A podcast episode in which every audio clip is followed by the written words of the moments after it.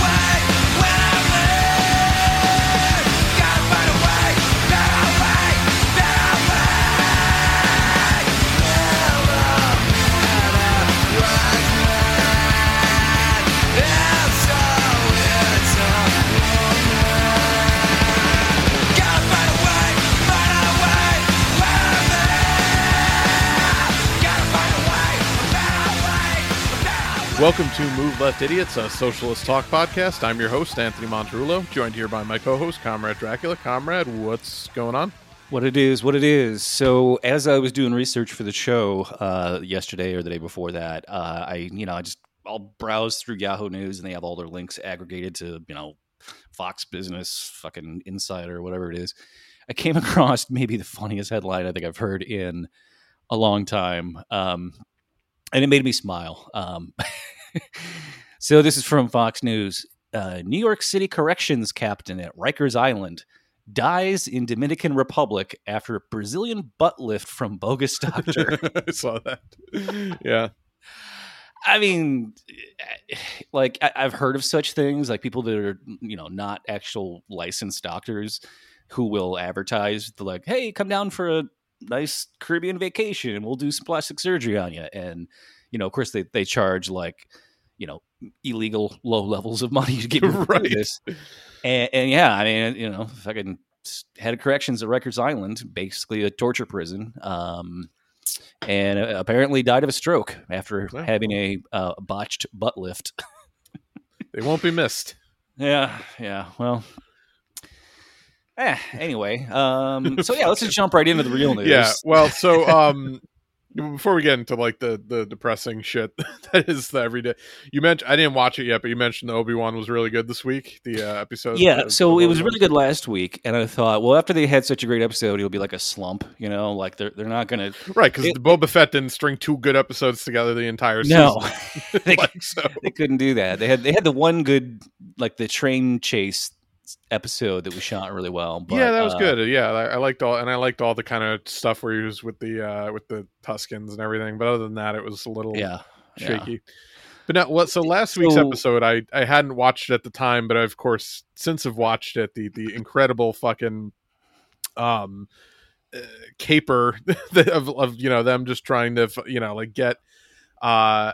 Uh, get away from Reva, and then they end up on the planet, and you know they get on the the, the MAGA alien guys, fucking like you know uh, car, tra- cargo transport vehicle or whatever Oh yeah, that was I love that. I love that. great. I, I also love that the um, you know, it, the imperial logo.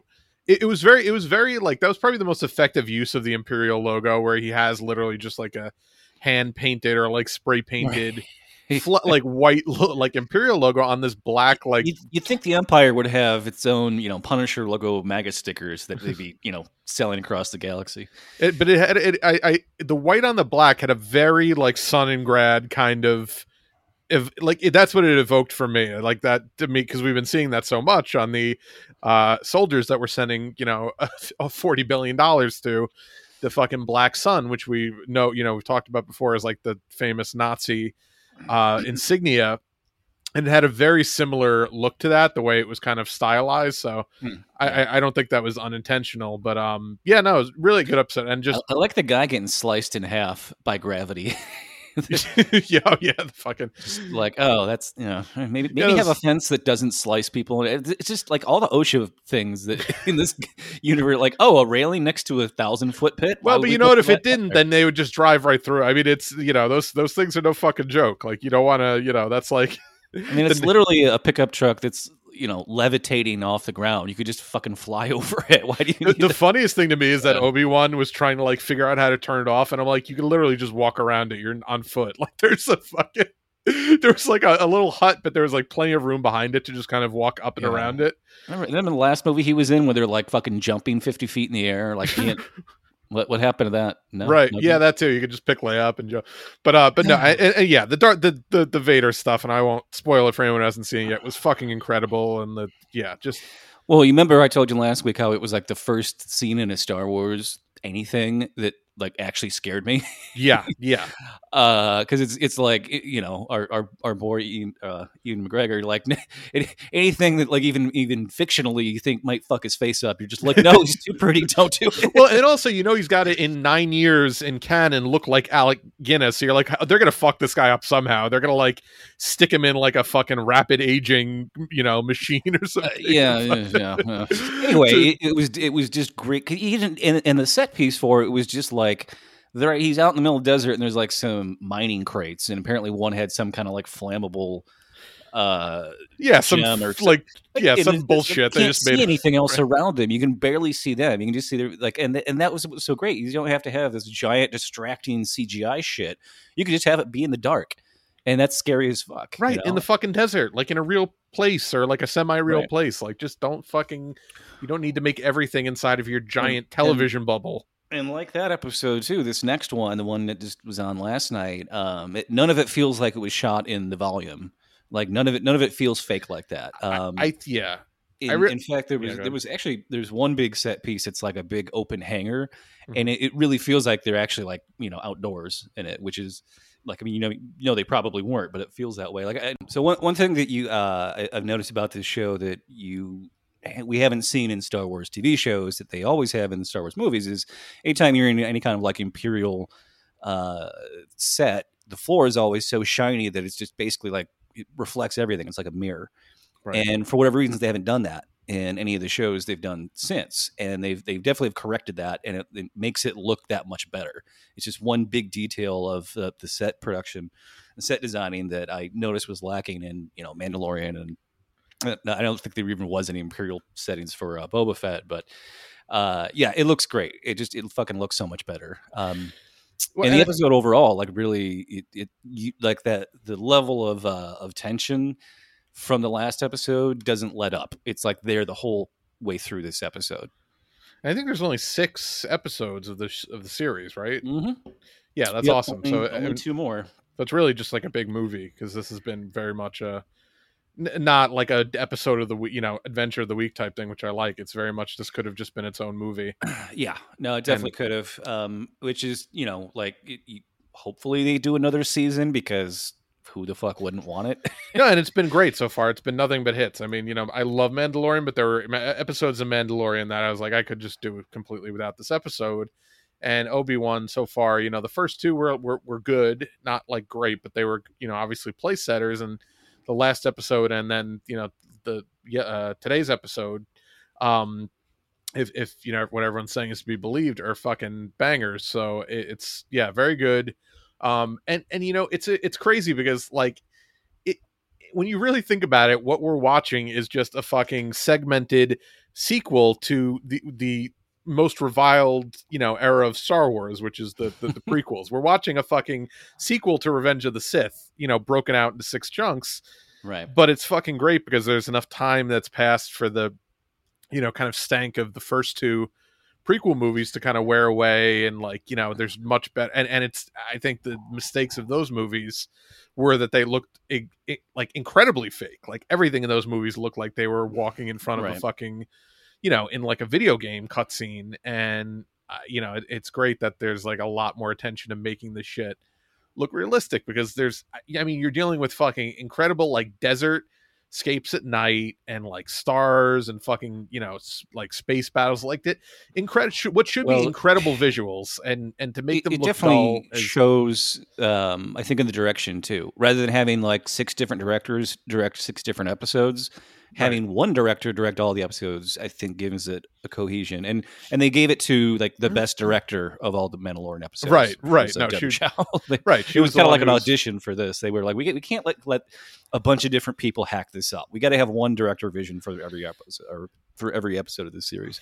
And that's the problem with Mandalorian is like they have so many directors, and there's some that are fucking great. Like Deborah Chow is incredible. Bryce Dal- bleh, Bryce Dallas Howard was incredible. And when Filoni or Favreau, you know, the two creators direct them, Fucking Robert Rodriguez. Ugh. yeah, I, like Robert Rodriguez, just you know, his episode of The Mandalorian, I was not that great, and like should have been a sign that like don't give him his own miniseries just because he's a huge name. Um, you Uh, know, yeah, and, and you know, I mean, like, okay, like, I- don't, I don't know if the, the guy that directed Spy Kids is necessarily the best best person to do something that's Look, got a if it's more adult serious 1999 and and Robert Rodriguez just made fucking Desperado, yeah, hell yeah, let me see him do a fucking desert, you know, shoot like fucking gunslinger sort. Like I would love to see that movie. You know, Mm. the guy's in a different place as a creative. You know, it's just that happens over time. Like you just lose.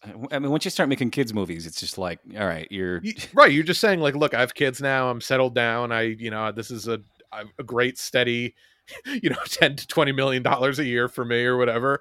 Um, and you know, that's that's what my life is now. But you, I think you lose that that hunger a little bit as an as an artist when you start putting your creative energy into that. Not even saying like, oh, don't be successful. You should totally be successful if it if it's afforded to you. But like, one yeah, once you start working in that world, you're just not going to be making the shit that you used to make.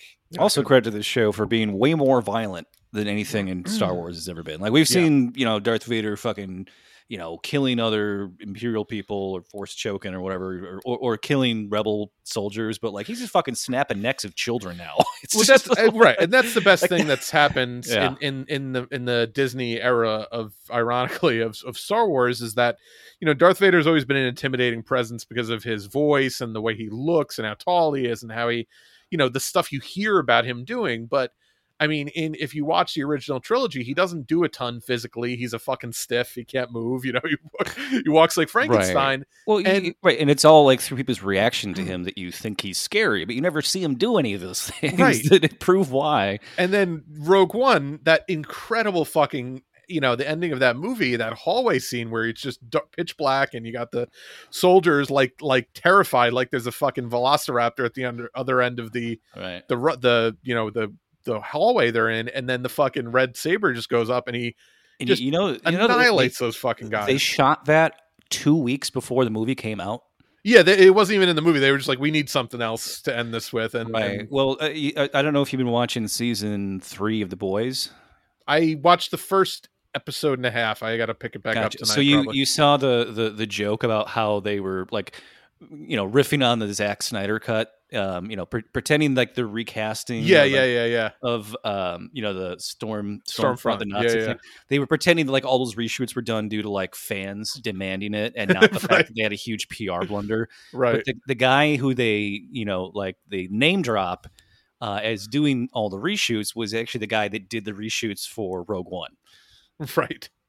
Which That's thought awesome. was kind of funny. But That's um, awesome. so basically, like he's he's the fixer. He's the fixer guy. Fi- fix the, the movie. But yeah, th- so that was the Yeah, they, they had already reshot a lot of that, but that hallway scene they were just like, we need something else, and um, it was actually the, the editor of the film that came up with the idea for that scene was like I, I would love to have to be able to throw this scene in here right here and took the idea to kathleen kennedy and for all her faults she was like i love it. Let's do it. Let's shoot it. You just need that sometimes with shit like this where you're like I, I as a star wars fan would love to see this cool fucking thing that i've always had in my head that i've never seen that character do you know? I, I think that there's folly in trying to construct a story around that which is what fucking rise of skywalker became but i, I think you know the idea of doing that occasionally is is great and can be used effectively if you build uh, uh, an emotional you know uh, actually thought out story around it. So I I, I think yeah Well, for sure that and that's disney's whole thing is showing bloodless violence. I get that. And you know with a lightsaber it's like you know cauterizes the wound instantly so there's no blood. Right. um, but the other thing is like they they don't want to have uh, it's what they call a replicable violence. You know like could a kid see that and then go and do it and be like well i saw it in that thing. Well it's like well nobody can you know choke someone to death with their mind. This, right. so it's like they don't have to worry about that happening. So which which is Um, stupid because I mean, you know, whatever. It, it- that that was you know the, that that was like the big complaint about pro wrestling for years. It's like, oh well, kids can do that. They can see it and do it, and then they'll break their neck. But people don't bat an eye at the fucking you know hours upon hours of a week of fucking milit- pro military propaganda and pro police propaganda. That's you know just casually existing in every aspect of media and culture. That doesn't people don't bat an eye at that and wonder why that's causing violence. But you know, no, I mean it's obviously there's fake shit is with selling javelin missiles to Nazis. I mean, right. No, that's fine. Kids can't That's- get their hands on those, can they? No, no. Yeah. So let, let yeah. So and uh yeah, I'm gonna check that out tonight, and maybe we'll chat about it next week. But it, yeah, it's very good so far, and and the boys, of course, never fucking misses that incredible scene with with the with the shrinking guy. I mean, just I couldn't even. T- I, I, won't, I won't spoil it for people that didn't see it, and it's also not something I even want to discuss like verbally. But the fucking I, I guy- yeah, I had to get very drunk that night to like blot out the imagery. Yeah, I, I didn't. I couldn't tell what it was at first. I was like, "What is that hole? Oh, oh, that's what that hole is." And I then was like, that's not what a, a end of the opening of a urethra looks like for one, but uh, whatever. We're not. It's, it's not like it anatomically matter anyway, because like when he when he crawls in there, like they didn't even pretend to try to make it look realistic. It was just so over the top. They're like, let's just fucking have a red tunnel. Fuck it. and I could tell when he was doing the coke beforehand and he sneezed. I was like, "Oh God, this is going to be a tr- this is going to be the gross one of the grossest things on the show on a show that's had some of the. I mean, that the fucking thing where they where they slam into the side of the giant beached whale last year is one of the grossest things I've ever seen. And I was like, "Oh, this might be worse." And yeah, no, it was worse. Um, Yeah, even even the first season where they they you know acted out the the Thanos you know Ant Man in Thanos' ass uh, idea. right and that was kind of what this was too just like a reverse version but that that was another yeah, another play on that but the, it just shows just so fucking great and like irreverent and funny and you know everyone on So, it's fucking yeah, there's a guy. Um, I couldn't. A guy who does uh, YouTube reviews of movies who I watch occasionally. I don't remember his name because who the fuck cares? But um, he had never watched any of the series. So when he did his episodes one through three reviews, he was reviewing the whole show, and he's like, "I can't believe how many different things this show does really well."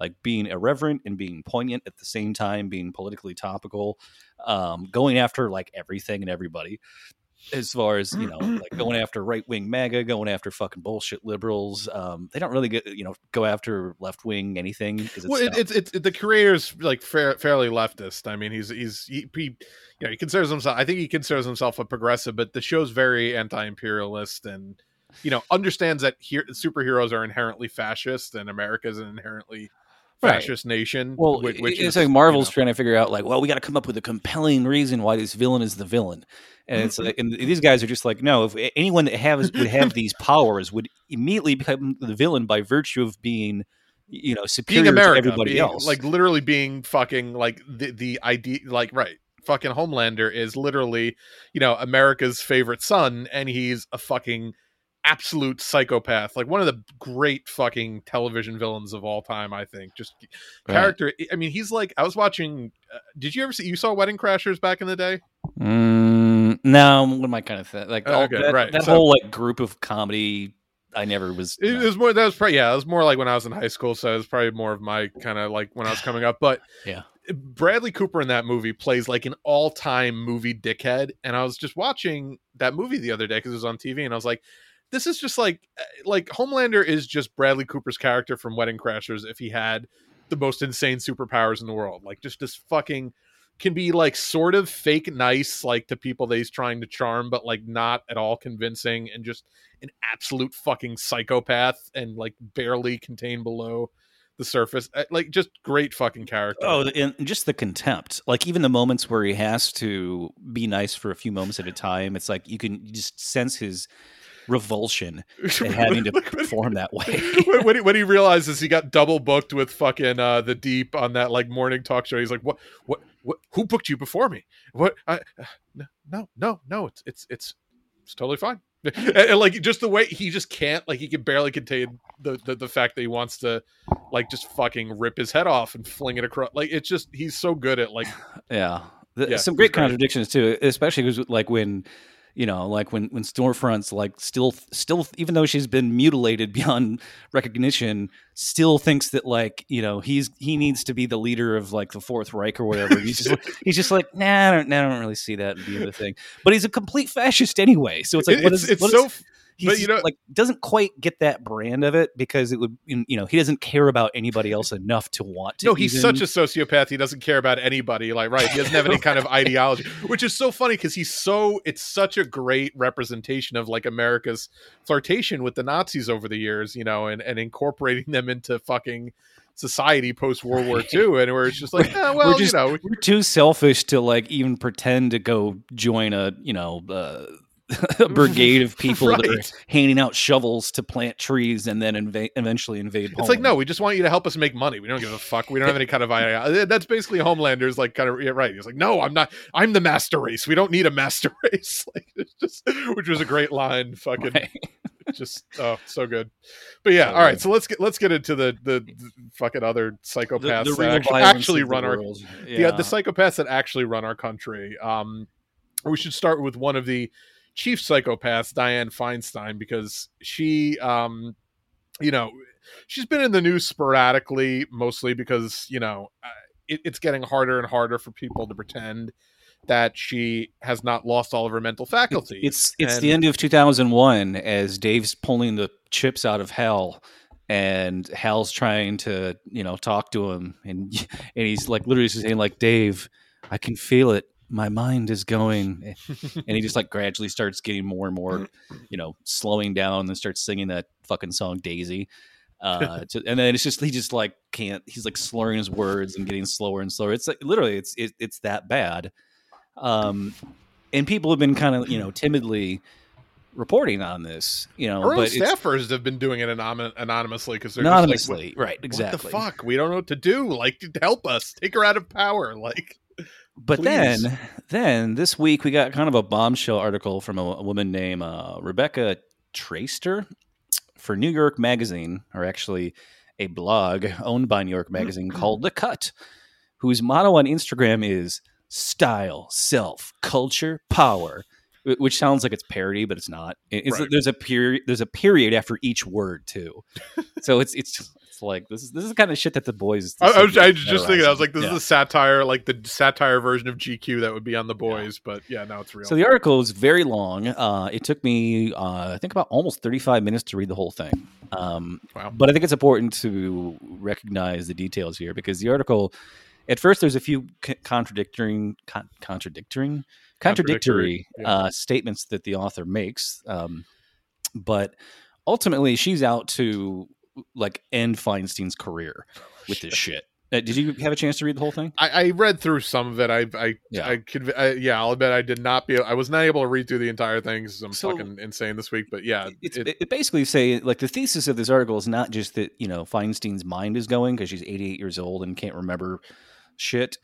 The thesis of this article is essentially she's always been a terrible human being. Yep. That she's always just been a terrible person. And when Yep. you when we're going to read through some of this here, and I'm not going to read 35 minutes of article here, but I I do want to read some of this stuff because it's it's just this this is one of these people that liberals hold up is a, is you know Yas Queen boss lady, you know, and it's like it it's the whole point of women running things is that they're supposed to be nicer than men, more empathetic, uh, less warmongering. But it's the reality is the only women that get into power are the ones that are psychos. trying to be just as fucking psychopath as as the Right. guys are. right. So let's see where to start here. Okay, so let's start with this one. Uh, Feinstein has maintained that her devotion to centrism was born out of a uh, out of the tumult, tumult, tumult, Yeah. as in tumultuous, Yeah. out of the born out of the tumult that led to her rise. This does not mean that Feinstein is a centrist, ideologically speaking. She has a solid, a solidly democratic voting record, and has occasionally taken positions progressively ahead of her party. Though in other instances, she has practically acted as a Republican. I would argue that's Gee, exactly what, what is that the definition is. of say?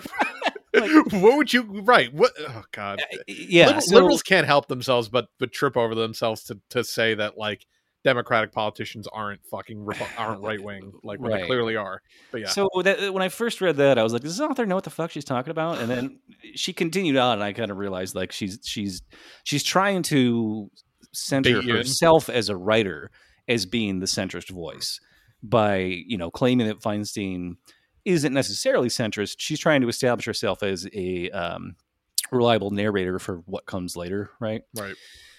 So, uh, let's see. Speaking of Feinstein, she's talking directly about her. Uh, she kept a fire turnout coat in the trunk of her car and would appear at, at blazes dressed like a firefighter. She was photographed in a custom cut police uniform holding an emergency call radio and would listen to the police scanner while being driven around the city in her limousine. This is when she was mayor of San Francisco. Right.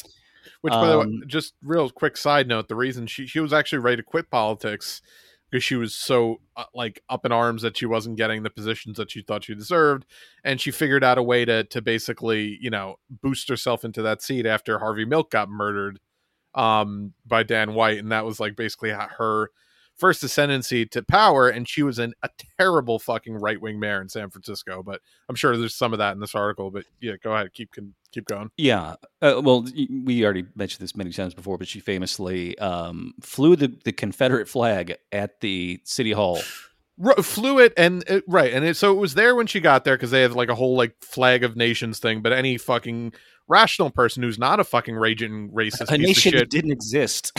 right right would take down this fake fucking country's flag um and not only did she fly it but like repeatedly when when you know civil rights activists or just you know human decency activists would cut it down she would order it to be put back up and like you know it, it to the point where the where where they had to fucking literally come in the middle of the night with like welding tools and cut the fucking flagpole down so they couldn't put it back up. That was the that was the activist like So Fucking she had like solution to it. multiple Confederate flags on deck to replace it. right. No, she was just ordering a bunch to keep them keep them in. Fu- yeah, she's a fucking psychopath because So this- she was because she thought she was going to be VP the year Geraldine Ferraro ended up being the VP. Um, and she fucking was was was trying to suck up to the Dixiecrats, and that was the whole reason that she was doing that. Like, they would even know about it back then. right. know? They wouldn't have given a fuck, but yeah, right. So, this this line here is from uh, when she was a senator, which she obviously is now. Uh, she has all of her aides, around seventy people, compile a two to four page report of everything they did during the week, every week. Over the weekend, Feinstein reads them and then quizzes individuals on their reports in an all staff Monday meeting. Some saw this gathering as democratizing. Others found them to be tor- a tortured study in hierarchical uh, protocols. Like, who on that staff found, would think that having to list off all the things you did that week in a report every week, like what a fucking waste Was- of everyone's was- time. who would think that that was democratizing? That's that's the opposite of democratizing. Right. That's a fucking taskmaster who then wants to spend her whole weekend reading seventy different reports. What the, what the what kind of fucking life is that? No, she's she's a psychopath, and and yeah, and by the time we get to the article, that's just the the larger discussion about why she's still doing this uh, that I want to have. But yeah, so yeah, keep going. That's what, a psycho, though. I mean, So this is a little bit more of a, a broad um, kind of uh, bit here, but uh, so the author's sort of uh, editorializing a little bit on her own. She says the absence of women and minorities from governing institutions is ghoulish, but seemingly obvious. Uh, but the seemingly obvious remedy, putting those people in power, can often involve new participants simply recapitulating the standards set by those who preceded them. When Feinstein started in the Senate, she enforced its dress code, which reflected her own pearl-wearing respectability. No pantsuits for female staffers. They had to wear skirts or dresses. But even as Senate rules relaxed, Feinstein kept her standards intact. As recently as 2017, it was reported Wow. that women in her office were required to wear stockings and skirts of a certain length. Her very first speech on the Senate floor was in support of Bill Clinton's landmark passage of the Family and Medical Leave Act. But when it came to the leave policy in her own office, she was behind the curve. In 2014, Feinstein's office provided only six weeks of paid family leave, half of what many younger senators were offering, uh, both new mothers and fathers. Three th- even even three months is fucking psychotic to be like, hey, you just you just popped a kid out. like a newborn kid that nobody else can take care of. Get back to work in fucking ninety days. Like, what do you? That's Right. fucking psychotic, and Wh- no other rational if- if country you're, would. You know, somebody who's uh, working on Capitol Hill, and you're you're on the staff for a U.S. senator. Like you're going to be somebody who's very career minded, and having that little time off, you're, you might just be like, all right, I'm not having kids then. I clearly Right. don't have time for this. But Right. also, like you're probably a terrible person too if that's your deciding factor for whether you want children or not. You're probably also um, a terrible person if you want to work for Dianne Feinstein, but that's you know again Yes. neither here nor Yeah. there. But Um, so this is I'm missing a word here. It got deleted. All right. So it could be difficult to leave her employment, several former staffers told me. She understood it to be a slight. One former aide who took another job on the Hill remembered Feinstein saying, quote, It's really unfortunate you are leaving. You had great potential. Not you, you. not you have great potential, but you had implying that once you leave my employment, your potential is over. Your only your only potential was because of me, is what she's trying to say. Right, what she's right. saying with that statement. Like, Right. I, I mean, what it's like. I, I when I left State Department, my supervisor was crushed that I left because uh, she didn't know I was leaving. Um, but you know, she was just like, "Oh, that you know, I'm really, I'm sorry to have you go. You were great, you know, to to work or to have to work with." That's what like a normal person says when Right. somebody leaves. It's yeah. So like, thank you for you for the for you know being so helpful and like yeah, it's sad to see you go. Like you know, unless you were just a complete shit, which you know it is very rare, and I'm sure was not the Right. case for her staff. Her staffers put up with fucking way worse than than most people probably put up with. So yeah, just just what a, a total fucking piece of shit through and through. Dianne Feinstein.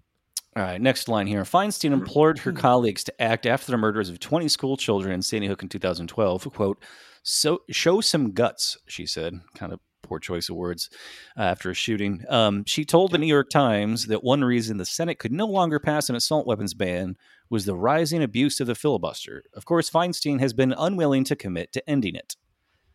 I- I- Again, like they, they want it there so they can, you know, pretend that they can't get anything done because they, they don't want anything done. Uh, when I suggest to Feinstein that the partisan hardening has been asymmetrical, that her Republican uh, her Republican colleagues have grown more radical and rigid, while she and many of her fellow Democrat uh, Democratic leaders have been all too willing to compromise, she responded, "quote Well, yes, I think that's not inaccurate. I think it's an accurate statement. Uh, what do you first say about Democrats moving?" I repeated that it was the right that had gotten more inflexible, while Democrats have been willing to cede ground. Quote, I'm not sure, she responded, quote, but it's different. There's no question about it. And I think there is much more party control. When I came to the Senate, we spoke out and we learned the hard way and we took action. And it was clear that that was, hap- uh, that was happening with weapons in the country, and it still is. And in a way, the weapons issue was a good one because we were able to pass the first bill. When was it, Tom? Mentzer, her assistant, reminded her that the assault weapons ban was passed in 1994. so like doesn't doesn't you know everyone's like oh well she remembered stuff from her past just not new things it's like no she doesn't remember when they passed the fucking Hey, you, by the way, you know what? Remembering things from your past but not having short term memory is a sign of dementia. That's what that is. That's literally what dementia is. right You, rem- you remember shit from the past and actually you remember it like it's happening currently, which is like a big fucking indicator that somebody has dementia is that they can't remember current like things that are happening now. So just one last one here and this is kind of the, the author wrapping it up. I don't remember if this is the last paragraph or close to it but uh, the writer here says the crowds who came through the door with battering rams on January uh, in January 2021, looking to kill a vice president, surely had uh, chilling echoes for Feinstein. But days later, in the name of the Senate, she was defending Ted Cruz and Josh Hawley, a man who had offered up a sign of solidarity to the insurrectionists in their attempts to delegitimize the election of Joe Biden. Quote, I think the Senate is a place of freedom, she told reporters. Quote, and people come here to speak their piece, and they do, and they provide a kind of leadership. In some cases, it's positive. In some cases, maybe not. A, lot of that depends on who's looking and what uh, and what party they are. And then it ends with a quote from another person here uh, regarding Feinstein. She's like Charlie Brown in the football, said Delilah Lithwick, uh, Slate's senior legal analyst, describing Feinstein's unstinting belief that her institutional, uh, that her institution is still functional. Quote, but she doesn't see that the whole football field is on fire. Which I think is, and, that, and that's the whole thing. Is like the article. I think it was called like Dianne Feinstein institutionalist. That like she's so just committed to the institution that doesn't work that she just doesn't care that it doesn't work. That, that, and- that right. you know the authority is the is the most important thing to uphold regardless of how ineffectual it is and like you just you can't think that way if you're trying to stop evil which i would argue like the the you know indian roe v wade is evil um and then you just go along with it and you, you just it- yeah. it- like where's where's the opposition which which party is the opposition party i, don't I- see it I would argue that Dianne Feinstein thinks that things are are actually and and is right in in the way that she thinks that things are going great for what she wants because she has always been she's right- rich she's rich. She grew up. She's a right wing piece of shit. She she genuinely, uh, she you know what she she uh her father was like chief of uh surgery at a very prestigious California medical center. She uh her mother was fucked up, like had like major drinking issues and like manic psychosis, like was committed for a while. So she's always had a fucked up but also privileged life. So you know, just to to guaranteed to turn out like the worst person in the world. Um, she she you know went to Stanford, like n- didn't worry at all about money her entire life. So she's always had a rich, privileged um, upbringing, and she, you know, grew up to be a psychopath. I, and th- the thing is, like, I think that there were not a lot of paths for her as a woman in politics within the Republican Party back then, but there were paths within the Democratic Party. And policy has never really been a thing that she's ever given a shit about. Like, what is her fucking landmark? You know policy when she's been in politics for longer than most of our parents have been fucking alive and yet she's got no you know she's not really you know ever been an advocate for any major policies outside of like fuck you stupid kids i'm not going to do Well, anything about the is- cl- you know the, the one thing people will give her credit for was um, you know co-authoring the uh, report on CIA torture, but the CIA was allowed to redact parts of the report that they but she didn't voted in for every fucking Bush era, you know, wa- like what the fuck? So right, you right? Oh yeah, CIA should have been torturing, even though I voted to fucking let you guys go into Afghanistan and we- we- Iraq, and you know we have this we have this Senate that's supposed to be like you know the highest authority, and it's mm. like but but we let this military intelligence agency overrule it. right. Like who who's in charge here? What the the, fuck? the, the thing that they really didn't like is that the CIA was spying and the FBI were spying on them. Like that's when they really were like, "Oh, this is this has got to stop. Something's got to be done." Right, Like, that was the only thing that really bothered them is that they were like, "Oh, you're listening to our calls too, you motherfuckers!" And like, then, if if you recall, the woman who- at the CIA who was in charge of deciding uh, that nobody at the CIA would get in trouble for hacking into Senate computers, um, Joe Biden appointed to be head of the. Um, it's above the CIA. It's like the the. Oh, what the fuck? it. yeah, yeah, no, I, I, fuck, what was her name? Um, It's like the National Intelligence Director. I think is is the title. yeah, yeah, yeah, yeah. Yeah, yeah, so that's the person Biden put into a, a the, basically a position higher than the CIA. It was the woman that decided that nobody who spied on the Senate in the CIA. yeah, Avril Haines. Avril. Haines. Yep, So didn't remember like- her name, but yeah. Oh, this administration. I had one, one last little bit here on the. Feinstein thing. Uh, just a, a tweet from a random guy uh, that kind of summed it up pretty well. The Dianne Feinstein profile is really about how a generation of liberals decided to throw their weight behind maintaining institutions, even even after they were co-opted by the right, and failing to build any competing ones of their own. Yep. I would argue because they are They never wanted to. they're also on the right. Right, they never want wanted things. I think Dianne Feinstein loved the idea of having power and control because she was always, you know, rich and privileged, but she was also a woman growing up at a time where there were not a lot of positions of power for women and she saw that as her opportunity to have that and have you know that agency so i think she she always has just craved power and she's a fucking bajillion years old right now has more money than any of us would ever know what to do with and Yeah, she's, still, she's 10 years older than Bernie. People saying, oh, Bernie's too old to run for pre-. Are you fucking kidding me? right and she's she's you know eh, fucking like you know basically making the senate into an adult daycare you know hoping she doesn't shit her depends because like she's like what the fuck are you doing with your life? Like what do you what did you work your entire life for? Because you have no major policy uh you know victories in your entire fucking century long political career. Like what are you doing with your life? Go It's- fucking it's live on a beach. It's the ego of you know, when you see someone like Bernie Sanders, he's like, how can we empower young people to be the next generation to come up and do whatever? And you see someone like Feinstein, and she's like, you know, nobody can do this better than me. I have to hold on to the reins as long as possible. I'm not concerned with lifting up people younger than me to take over. They're they're there's no gonna mentorship. There's no apprenticeship. It's just I'm going to be here till the day I die. right. And and Bernie might be too, but the, for very different reasons. They're both going to die very frustrated, and Bernie's going to die frustrated because he wasn't able to do everything that he wanted to do to help people, and she's going to die frustrated because she's not going to have anyone to lord her fucking power over anymore. And that's the key difference between people like Dianne Feinstein and Joe Biden and Hillary Clinton and mo- almost the entirety of the Democratic Party, and someone like Bernie Sanders, who they fucking hate and scorn because that's you know he, he's the, the last of a dying breed of a and that's that's the reason why they hate done. him because he's he's the, he's the good one. You know? Right. I mean, not without his faults, but Right, and he's been uh, you know largely neutered and beaten down. We've talked about that ad nauseum. But at the end of the day, I I never I'll never not think that he, you know, thinks that he's doing the right thing in order to actually do the most good, even if I don't agree with him at all about how he's you know doing it. So, yeah, and I can't say that about anybody else in fucking in in political power in DC. Yeah, You know. not even not even the fucking squad. No, like, I think no. the only that's- person in the squad that sailed. hasn't completely disappointed me is Rashida Tlaib. Right. Um, I had one little bit here from uh, on Biden. Um, this is probably from Politico or The Hill. I'm not sure which. Uh, headline: Biden Tuesday's primary sent a clear message that voters want tough on crime policies. It's just- Oh my Uh, god, it's fucking 1994 all over again. Just Yep. fucking kill me. Yep, Like fucking, the fucking kill me. the, the dream team's going to the Olympics, baby. It's '94.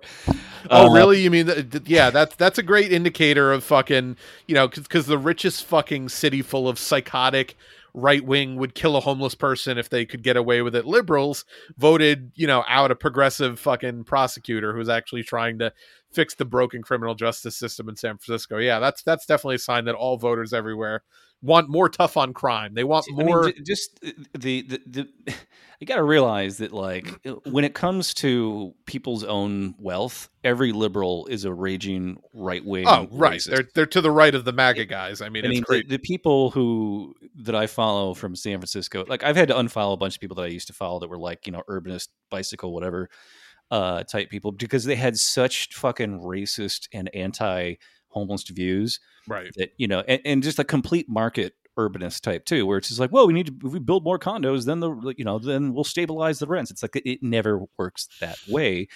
And they, I don't know if it's because I think it's the, they they're smart enough to know it's not, but they all have like a, a, a you know like a they all have some kind of game that they will bet like they're all like a fucking landlord or something. I swear. It's all it's it's right. The, the whiteness intrudes. Like they can't, but like they can't help but like try to, you know, at the end of the day, even though they try to claim that they're trying to do good and they want to see things like you know homelessness get eradicated, you know, their their own personal comfort will always intrude in that situation. So it's always like, yeah, well, of course I want to see that done, but you know, not where I They- live. They, want to, you know, they want to build a shitload of condos to raise their property value, not to lower the rent.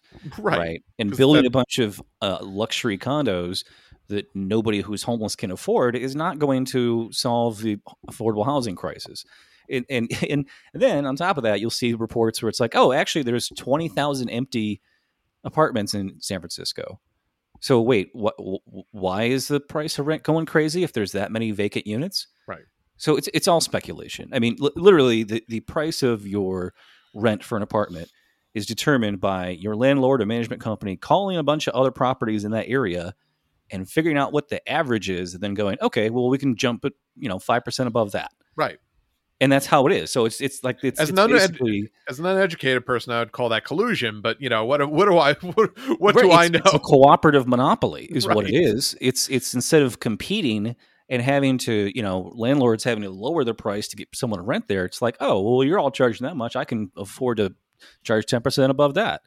You know, this is literally something that that you know is just a complete byproduct of capitalism and the answer to this you know in a in a socialist kind of hybrid system would be well this is the maximum rent you can charge anywhere in america this is the federally mandated national rent maximum that you can charge and if you charge more than that we'll throw you in fucking jail you fucking parasites like that's that's the actual answer to that you know beyond just hey here's a bunch of houses for people which should be the fucking default answer is like you know you're you're literally fucking you know eh, th- th- we shouldn't live in a society this rich where people don't have a fucking place to live but you know e- even in their fucking psychotic you know blood sucking capitalist system yeah any, any sane country but like this is the maximum or barring that this is here's here's two thousand dollars every month for every citizen and then you know use that to pay rent and whatever else No, they just they just raise the rent. There'd be no control. I mean, the only the only thing that is uh, sustainable would be you know like mandate Bernie's- federally mandated you know actual fucking like pricing community land trust. Yeah. Bernie Sanders founded the largest community land trust in North America, and it's just it's rent that is capped at a certain percentage in perpetuity and managed by a nonprofit uh, corporation. You know, it's like it's just that simple. And every Right. time that I, you know, I, I get into an argument with one of these fucking yimbies, who, you know, un, you know, they're all they're all well educated people, Right. but they deliberately have latched on to uh, market urbanism as divinity. And every time I bring up, you know, this thing, go, oh, public housing, that failed. It's like, we're, we're not talking about public housing. We're talking about a community land trust. They're like, well, you can't do that everywhere. It's like, why not? Why the fuck not? Right. it's so when you when you even propose a solution that's that's working, and public housing only fails because it's designed to fail and it's made to fail and Right. it, it, it's you've it- seen that Pruitt-Igoe documentary, right? no what what what what documentary Pruitt-Igoe was the name of the housing project in St. Louis in the 1950s that was, uh, you know, the solution to the yeah, ghetto. yeah yeah yeah i watched that we watched actually an intro Yeah. documentary filmmaking in, Right. uh, in college yeah that was great Right, right. And it was designed to fail in order to basically put a pox on public housing all over Right. the country and to basically just like, you know, uh, basically design high rise condos like vertical prisons. So even though the ghetto was, you know, looked dilapidated, you know, having everybody ha- in just, you know, human scale buildings, two, three, four stories, and that was it, but all having, you know, front stoops that all faced each other made for a very connected community. And when you isolated people, basically jail cells going up 25, 30 stories, no one could interact with each other. And on top of that, it, because it was public housing, they had all these restrictive rules about who could actually live there. Right. And one of the rules, I think we mentioned this even last week, was that um, it was only it could only be for single mothers and their children. So if they had a father, the father was not allowed to live there. So just like deliberately trying just, to break just up. the most deliberately racist fucking policy imaginable. Like you know, just the white, the most racist. Per- well, oh, there's no fathers, so only the the, the the black mothers with the kids can live there. You know, that's the only people we want to actually give a give a hand to. So this way, we can say that we're actually trying to do something about the. You know, you you could just see the fucking cogs turning in the meeting. With just one of these oozing racism Right. oozing racism and within i think it was just within 15 20 years the whole thing was demolished because it just a complete breakdown of society um, Right. and they you know also didn't do any maintenance you know like oh we're just not going to fix the lights of the elevator so people you know were just like okay well if nothing's worth fixing then i'm just going to smash everything so Right. i mean bro- broken windows is a real theory it's just not a theory that should be ever applied to policing but Right. yeah i mean if you if you just leave something broken long enough more people will start breaking shit around it that is just undeniably true Right. um so yeah joe biden who thinks we need to uh, have more of that more tough on crime policies. Uh, so president biden said that tuesday's primary results in california mississippi and other states sent a message that voters want leaders who can take a tough stance on crime. Quote, I think voters sent a clear message last night. Both parties have to step up and do something about crime, as well as gun violence, Biden told reporters on Wednesday before boarding Air Force One to travel to California. He called on states and localities to spend billions of dollars allocated in the American Rescue Plan to, quote, hire police officers and reform police departments. Yeah. Yep, Yep. that That's- money that was supposed to go to COVID relief and COVID, you know, the, the Yeah. COVID relief that's completely dried up, and you can't even get a free fucking test anymore if you don't have insurance. Like that money, When- Yeah. When Lori Lightfoot took $290 million for, of our COVID relief, federal COVID relief money, and gave it to the Chicago Police Department, Joe Biden wants to see more of that Yep. being done across cities. Yep. In America, so last sentence here the president held an event at the White House last month to call on mayors and local leaders to use funds from the American Rescue Plan to bulk up police forces and safety programs ahead of the summer months. So yeah, just just like oh, the cities, it's the problem is black people, so let's have more more cops and more money for cops. Yep. Yeah, uh, Yep, uh, the, the, the police departments who uh, largely white, who uh, when there is a real crisis, sit on their fucking ass and don't do shit.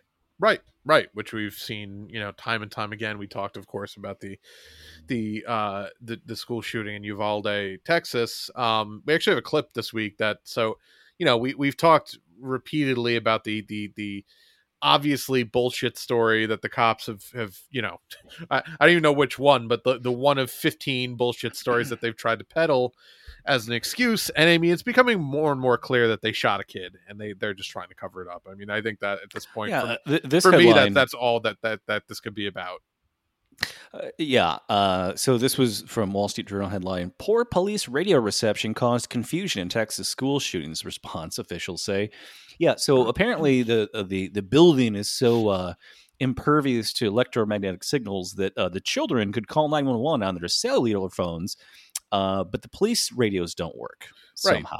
The, Right. the police radios that have uh, always worked long before we even had cell phones suddenly don't work anymore.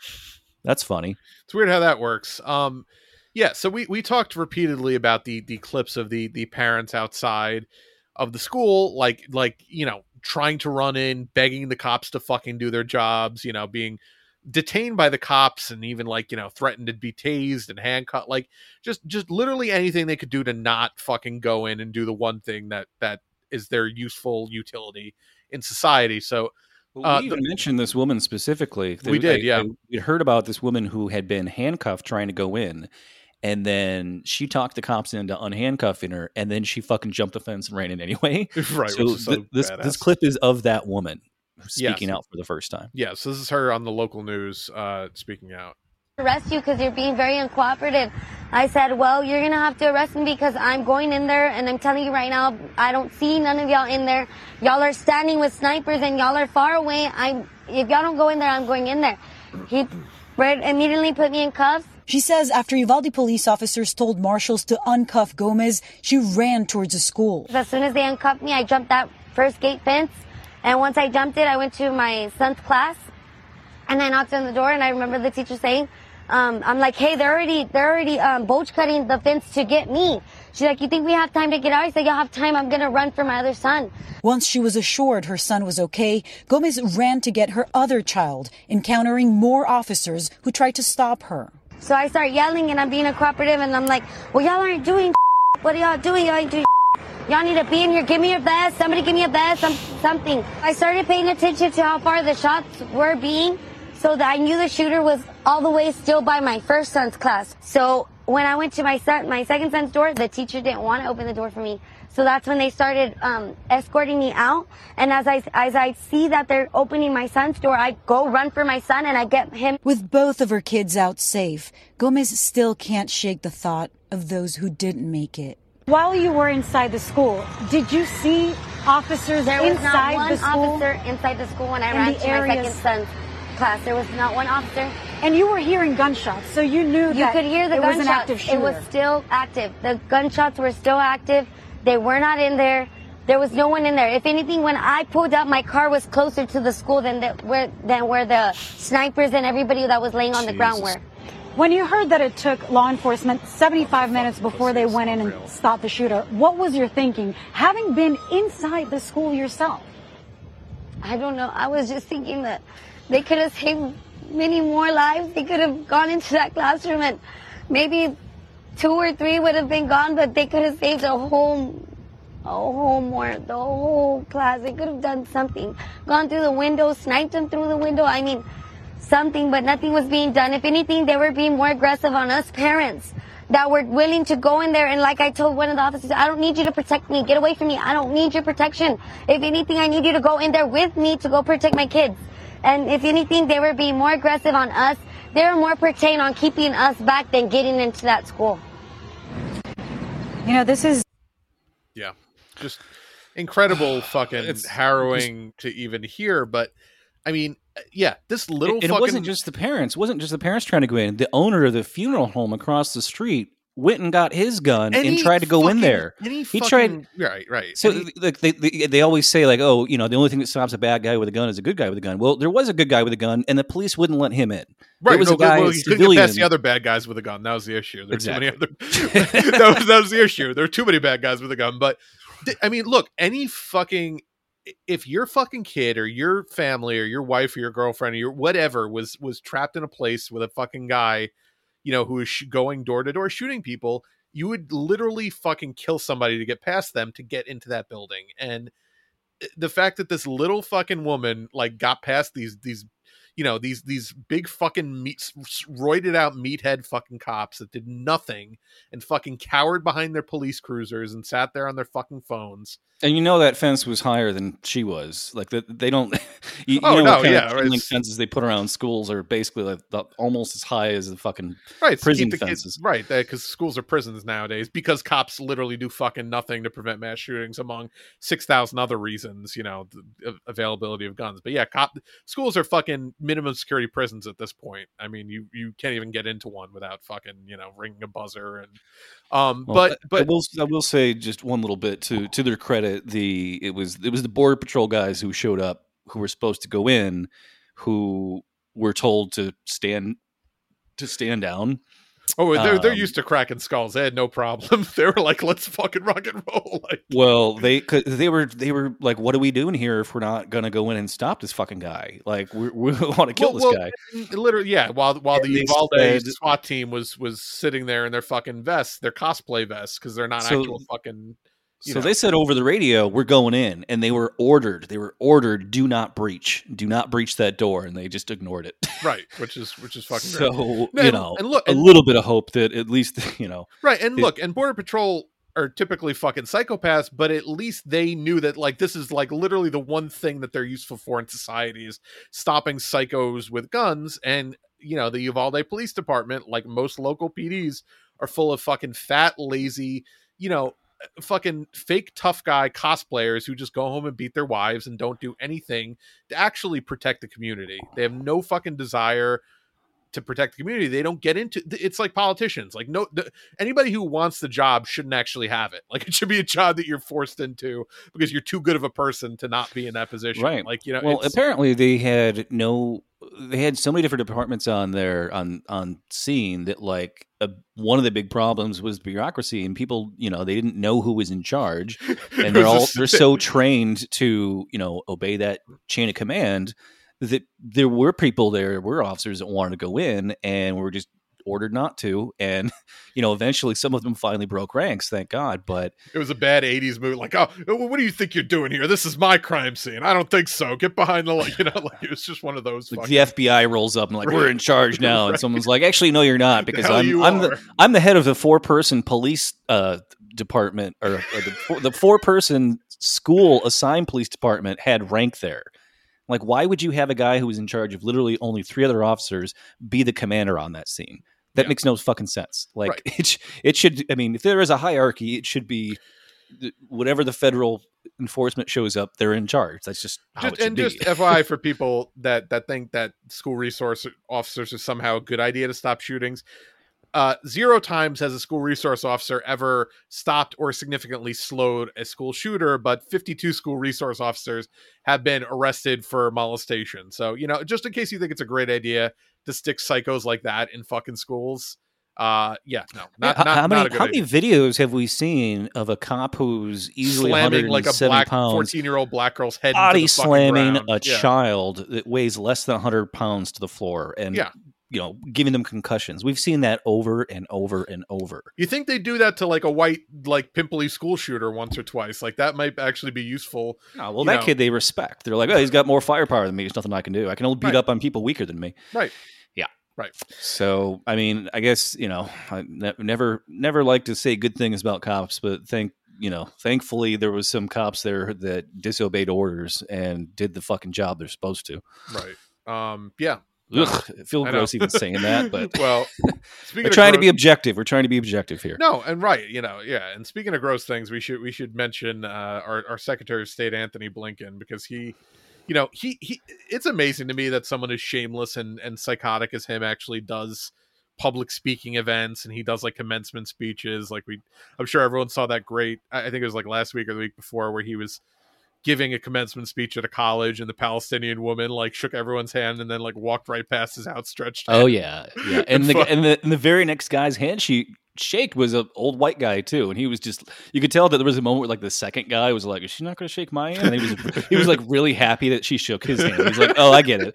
I get why she didn't shake that guy's right, because that now." guy probably was like, "Fuck this asshole" too. Like he was just like, "Oh, nice, well played, well played." Yeah. Well, if you really want to disrespect somebody by not shaking their hand, you you make sure that you shake the very next hand. Oh, up that- hundred that's there. percent, hundred percent. I mean, it's literally that fucking Key, Key and And that guy probably had some fucking awful shit too, but she was like, I'm, "I need to make this clear." right it needs to be visually very clear what i'm doing um so yeah he was at a speaking engagement um and and i, I don't really know that how this setup came but I, you know abby martin uh, who does great work, uh, you know, especially when in regards to U.S. imperialism, uh, was I, I guess she was she knew this was going down. She attended. I'm not sure if she was invited, what the scenario was, but I think this was like a this was for the um the meeting of the Americas.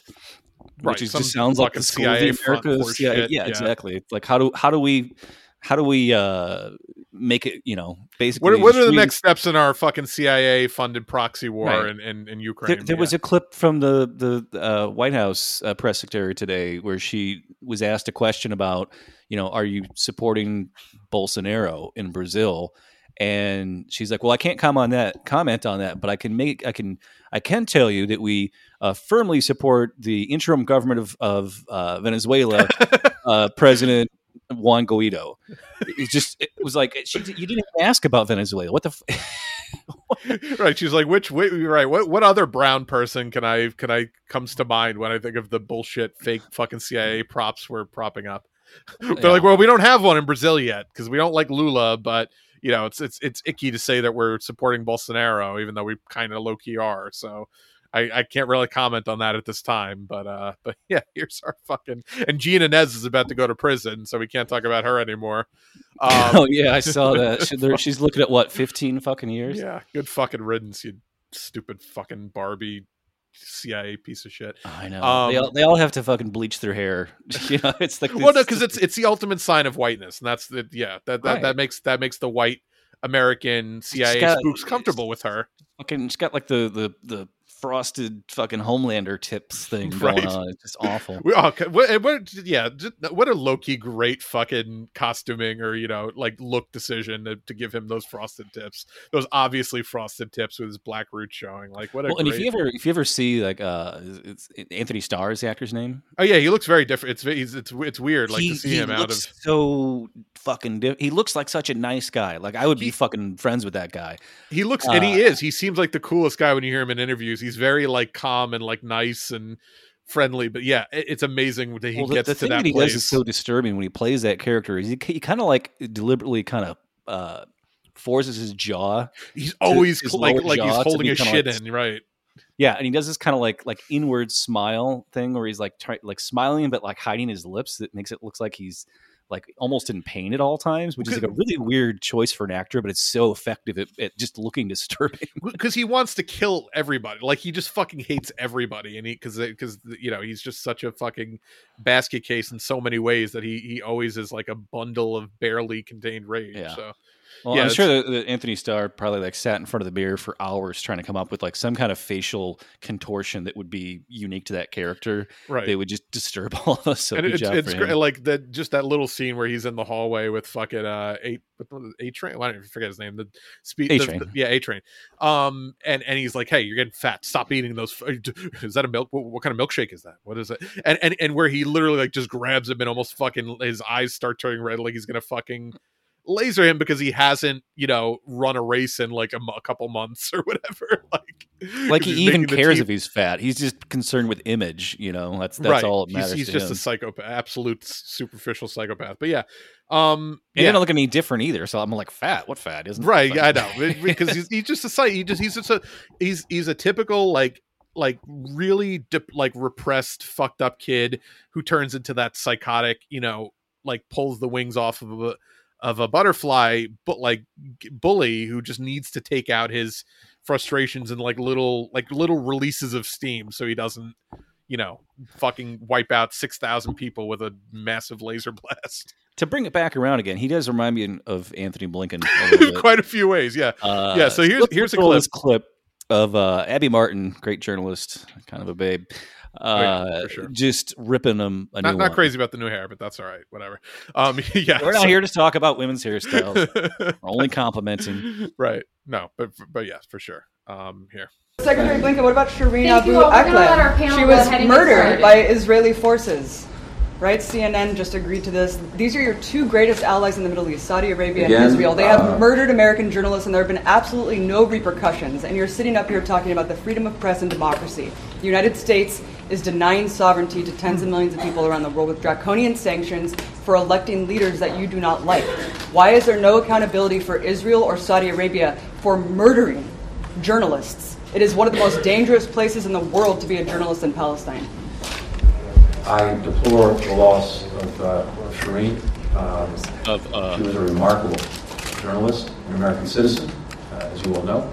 And there too, we are determined to follow the facts and get to the truth Facts of have what been happened. Secretary Blinken. No, all they due have not yet respect. been, no, all they, due I'm sorry, respect, with it is respect, they have not yet been conclusive. established. Yes, We're it looking has. For, no, they have not. We're looking for an independent, credible investigation.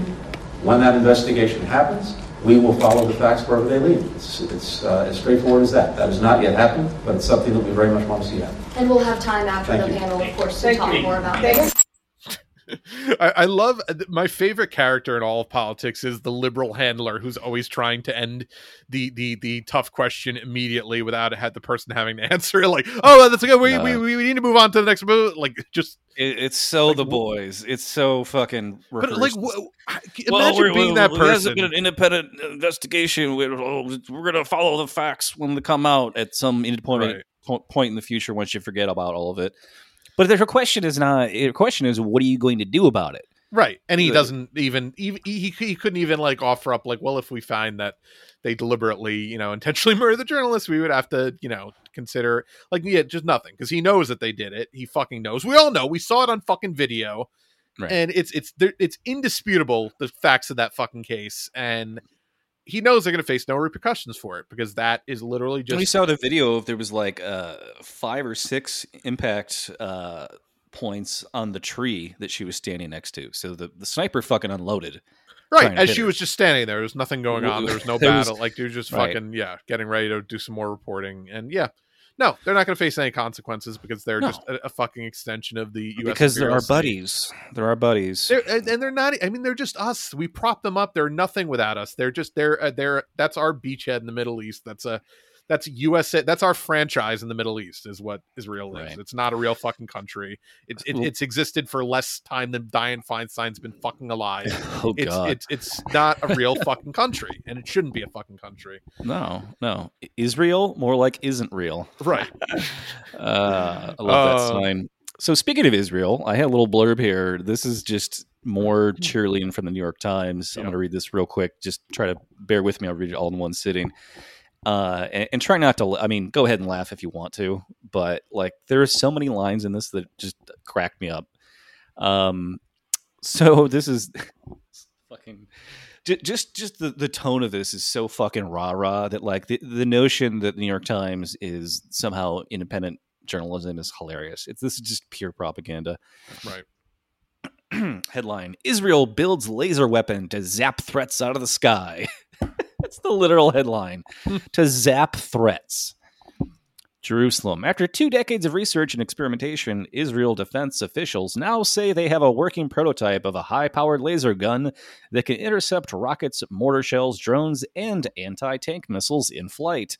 Officials say the system performed successfully in a recent series of live fire tests uh, in the southern Israeli desert, destroying a rocket, a mortar shell, and a drone, and prompting a standing ovation from officials watching the action on screen. The government has allocated hundreds of millions of dollars of our money to develop the weapon, and Prime Minister uh, Naftali Bennett described this week as, quote, a strategic game changer. Uh, he has pledged to, quote, surround Israel with a laser wall. That's his literal quote. Uh, another quote here. There is a lot of promising laser work going on, said Thomas Karako. a lot of promising laser work going on. But the, How do you say that out loud? Like, freaking you, sharks with lasers. uh, said Thomas Karako, a senior fellow at the Center for Strategic and International Studies in Washington, Pentagon. Yeah. Quote, this isn't right. Quote this isn't star wars fiction anymore Sure about that one? so Chief? yeah uh, none have been battle tested yet however the laser beams have serious limitations like not being able to shoot through clouds like well uh, I, I guess once hamas figures that out then uh, they're just gonna fucking pray for rain Oh, you're only Um, going to attack when it's overcast. That's that's going to be the solution. Right, only, right. only rocket rockets are only getting launched when it's overcast. Out if it's sunny, fuck, can't do it. Israel's ground based laser air defense system, named Iron Beam, is intended to complement but not replace other elements of Israel's defense Our other fake laser system that we Yeah. have. Including Iron Dome, the well known short range missile interception system, which is only, I think, 1% effective Right. at the time, uh, as well as medium and long range missile interception, interception systems. Sorry. But the quest for laser weapons has had a long history of failure. Uh oh. In 1983, President Ronald Reagan created the Strategic Defense Initiative, widely mocked as Star Wars, to find a way to shoot down nuclear ballistic missiles, including by laser technology. After spending more than $200 billion with little to show for it, that effort was abandoned in 1993.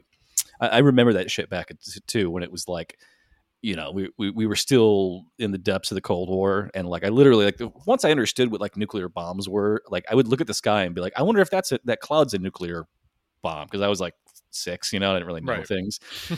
um, Eh, but I think it was just a way to terrify children, honestly, right, most right. of the time. It's just fucking horse shit. Eh, Always was eh, yeah. shit. But I remember like the whole idea we're gonna have like fucking lasers shooting shit out of the sky, and people just laughed at that. That was like really when like the first time me hearing about that that I re- recall people just like openly mocking Reagan, and I was like, but he's the president, you can't do that. And that was kind of like the beginning of my political awareness because you know when you're like a little kid, you just like he's the only president you know. I've got that's the king, Right. Right. Can you do that? Like, what are you right? Like, what, are you allowed to do that? Yeah. So to finish it up here, the technology has now shifted from chemical lasers, which required corrosive and toxic chemicals to include, uh, or sorry, to induce a beam, and machinery almost the size of an on-site laboratory, to now solid-state lasers, which only require copious amounts of electricity. Oh, okay. That's it. just Israeli officials say the main advantage of the iron beam will be its cost, with uh, intercept uh, interceptions costing little more than the power they need to operate it. Bennett said the iron beam interceptions cost about three dollars and fifty cents a shot, compared to tens of thousands of dollars a piece for the Iron Dome interception. that doesn't fucking work. You're right. Like, okay, so th- they'll just use it more. They're just going to start fucking pointing it at us too. Well, they realize the technology doesn't work either way, so they're just going to at least use the one that's not costing them tens of thousands of dollars. So they don't. So they can oh, pretend Oh, like they're doing a ton, but they're you know, of course, not actually. Well, the thing I wonder, like, because you know, like, not all laser light is visible. You know, it might be infrared laser, like, but basically the idea is like the it's the the beam is so intense that it they target a inner, inner incoming rocket and superheat it till it detonates in the air. But like you're talking miles and miles and miles away, and an object that's moving faster than a bullet, right? So uh, how are you going to admit a laser so focused on something that's moving that fast and and keep locked on it long enough to heat it up to detonate it? Like there's there's, It's there's just no it's fucking just way. not. It's sci-fi. It's not fucking. The, Right. the, the technology doesn't exist. Yeah, it's it's fucking horseshit. It's as- it's somebody went to a fucking expo and somebody had a fucking thing and they did a thing and they're like, hey, we got rich from it, right? right a guy So in a black black here- suit with like a black shirt underneath, you know, and a, and a Right. black tie was like, "Look, I guys, this is the newest thing. You're gonna fucking love this." Like, like yeah, Yeah, I'll skip the last sentence. It doesn't really. Yeah. So anyway. I mean, yeah, total horseshit as per usual, but that's what we've come to expect uh, out of out of I just, I literally, I'm, I'm reading the article as I was first reading it. I'm like, what do they call this? Iron Beam? And then I get to the part where it's like Iron Beam. I'm like, oh my fucking! They called it Iron Beam. Oh, fucking what a joke like what a fucking joke i mean just just what a joke of a fucking not real country but um yeah all right well that, i think that wraps us up for today um we had some other stuff Just we about. hit, I had but- one last little bit. I wanted to. I was. Yeah, it's okay I, I, I, Are really hurry? I, I really got to wrap. It's super late, but um, yeah. So right, well, we'll, just, uh, we'll save it for for next week. week. Right, right, right. We'll save it for next week. Um, but yeah. So uh, that does it for us for this week. But if you want to uh support the show, you can rate, review, subscribe uh, wherever you get your podcasts. Follow us on SoundCloud, soundcloud.com slash move left, uh, facebook.com slash move left idiots, uh, patreon.com slash move left. I am on Twitter at move underscore left. Uh, and I'm on Twitter at Black Slutty. Yeah, we'll see you next week.